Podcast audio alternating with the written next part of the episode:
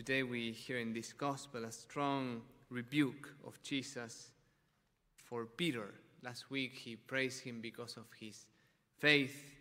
It's not uh, the flesh or the blood who has given you, but my Father in heaven, when he proclaims that Jesus is a Messiah. But today, when Peter takes Jesus aside and begins to rebuke him, this is amazing. Peter, again, this impulsive Peter, takes Jesus aside and he's going to tell you what he has to do. He begins to rebuke him. God forbid, Lord, no such thing shall ever happen to you. He's referring to his death on Jerusalem that Jesus announces. And the response of Jesus is very strong Get behind me, Satan. You are an obstacle to me. And this is the key line. You are thinking not as God does, but as humans being do. You are thinking not as God does, but as human beings do. This is a very surprising and challenging line, and in a sense, eye opening, because this can happen to us so many times. We can be thinking in a, way, in a way that is not according to God. We cannot be synchronized or on the same page with the mind of Jesus. We cannot be aligned, maybe, with his way of thinking, and maybe even thinking we are thinking in the right way. In the second reading, Paul, in the letter to the Romans, he says, Do not conform yourselves to this age, but be transformed by the renewal of your mind, that you may discern what is the will of God, what is good and pleasing and perfect. So Paul says something very similar. Be careful not to think as this age, as this world, but be transformed, change the form of your mind, so you may be renewed in your way of thinking, and you may discern what is good, what is pleasing, what is perfect. So both readings refer to what we could call um, the evangelization of our mind, or intellectual conversion, or in Greek, metanoia. Now, you know, the word metanoia means conversion, but it's a specific way of conversion. It's the union of two words. Jamie, Amy will like this. Like, meta means higher. Noia comes from nous in, in Greek, thought. So metanoia is a higher way of thinking. This is a very profound conversion. The conversion of your principles, the conversion of your way of thinking. It comes even in a second moment of your spiritual life. First, we have what we call the moral conversion, the change of your conduct. But when you begin to follow the Lord, a second step is when you allow the Lord to change your way of thinking for good. You can think, oh, the Lord is going to oppress me. You begin to, um, in a sense, grasp this higher way of thinking that is the mind of Christ, a way of thinking that liberates, a way of thinking that is true, that is good, a way of thinking that is not deception or false. And this is what Peter is invited for the first time, in a sense, to begin to, in a sense, like distrust the way you think many times, and to begin to subject your thoughts to Christ. So, how can we do this journey, in a sense, from falseness, deception into truthfulness? In the first place, it's very important to feed your mind on what is true. You know, in the old times, the non COVID times, where we used to have like cash and you use those $100 bills, like they say that to detect a false bill, the best thing is not to look at a false bill and see how they are. The best thing to detect something that is false is to look at the original, look at the authentic $100 bills, and once you kind of have what is true in your mind, it will be very easy to detect what is false. Or if you like to drink wine, if you test, taste like very good wine, then you can detect when a wine is cheap, or many other examples. So, the first thing we need to do to begin to evangelize our mind and to, in a sense, scrutinize and discern our way of thinking is to have a correct worldview, what we could call the biblical worldview, to feed our minds on the worldview of Jesus. This is what Peter is not till completely getting.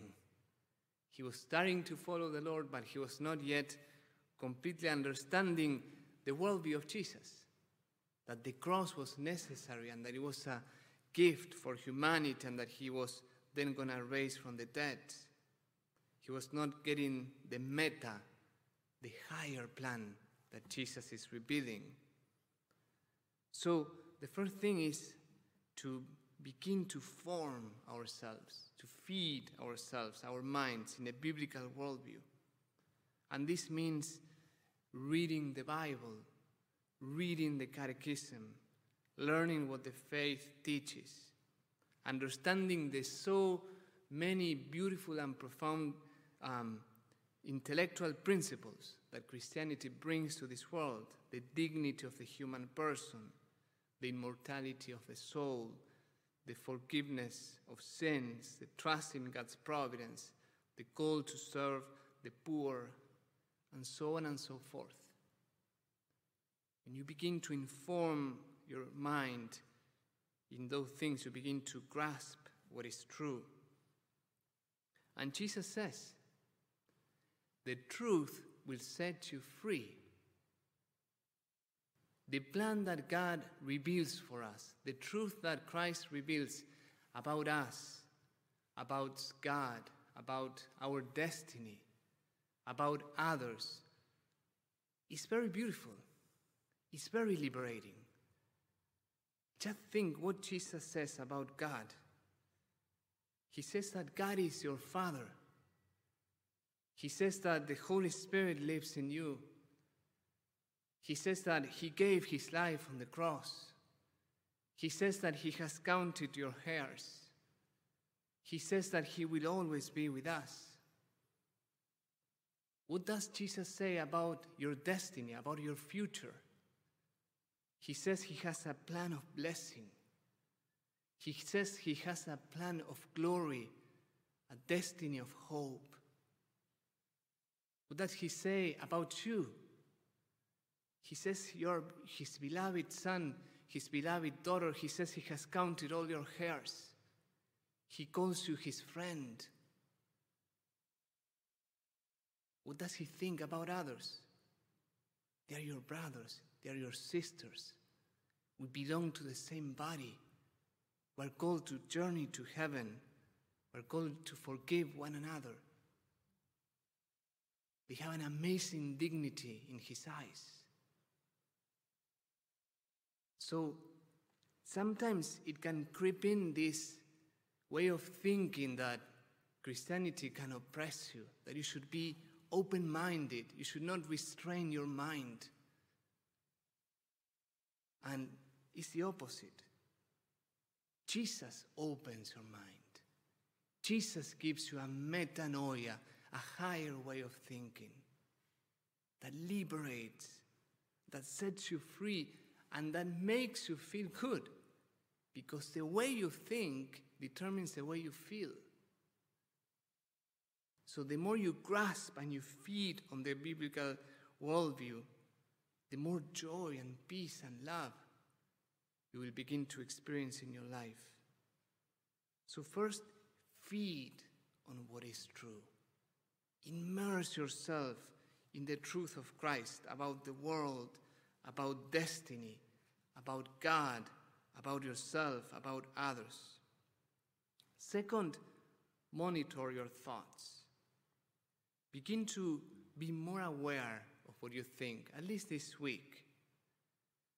Our thoughts are like little whispers that sometimes we don't make them clear in a sense. They're speaking to us, but we don't realize what they are saying. Some are true, and some might be false, or some might be a mix of both in a sense. So begin to detect your thoughts. That's the, the, the, what Jesus did with Peter. Look what you are thinking. And this thought is not good for you, Peter. You want me to die on the cross for you. That's so much better for you. But look what you are thinking. And many times in the gospel, Jesus, who has this capacity to read the minds, one time they are speaking about who is the great, and Jesus says, What are you speaking about? What are you thinking about? To the Pharisees who are kind of judging Jesus, pretending he's blaspheming because he forgives sins. The first thing he says is, Why are you harboring evil thoughts in your heart? Why are you harboring those thoughts? So, part of the evangelization of your mind is a deeper self awareness of the things you, you think. This is not so easy. Because sometimes what we think is very ugly.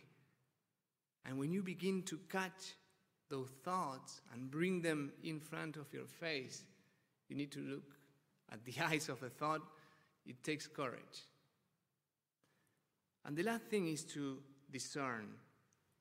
First, feed on what is true, then monitor your thoughts, and then begin to discern is this thought true or false? You need to subject every thought to scrutiny, in a sense. Paul says in 2 Corinthians, take every thought captive in obedience to Christ. Take every thought captive in obedience to Christ. So, whenever you receive a thought and you become aware of it, you take it and you bring it and you ask Jesus, who is the truth, is this way of thinking truthful or not. If you feel afraid of something and you begin to detect what is a thought behind that fear, you bring it to Jesus and you say, Lord, I'm thinking in this way. I'm thinking I'm going to fail in this next project. Is this true or not? And then you have the Holy Spirit to kind of compare that way of thinking with the truth of Christ. You feel super anxious about something and you kind of are restless and you don't know what to do and well begin to discern what is the thought behind. Maybe you are thinking you're going to fail and you're going to fail or you think God is not going to help you or whatever. And that makes you anxious or that you're going to miss someone that that's completely alive. So you bring it to Christ and you say, Is this true or this is false? Or you feel angry with someone and you begin to harbor all the thoughts of punishment. And you bring that thought and you say, Jesus, I bring captive the thought to you. Who is this person for you? I don't like him, I don't like her so much, but who is this person for you?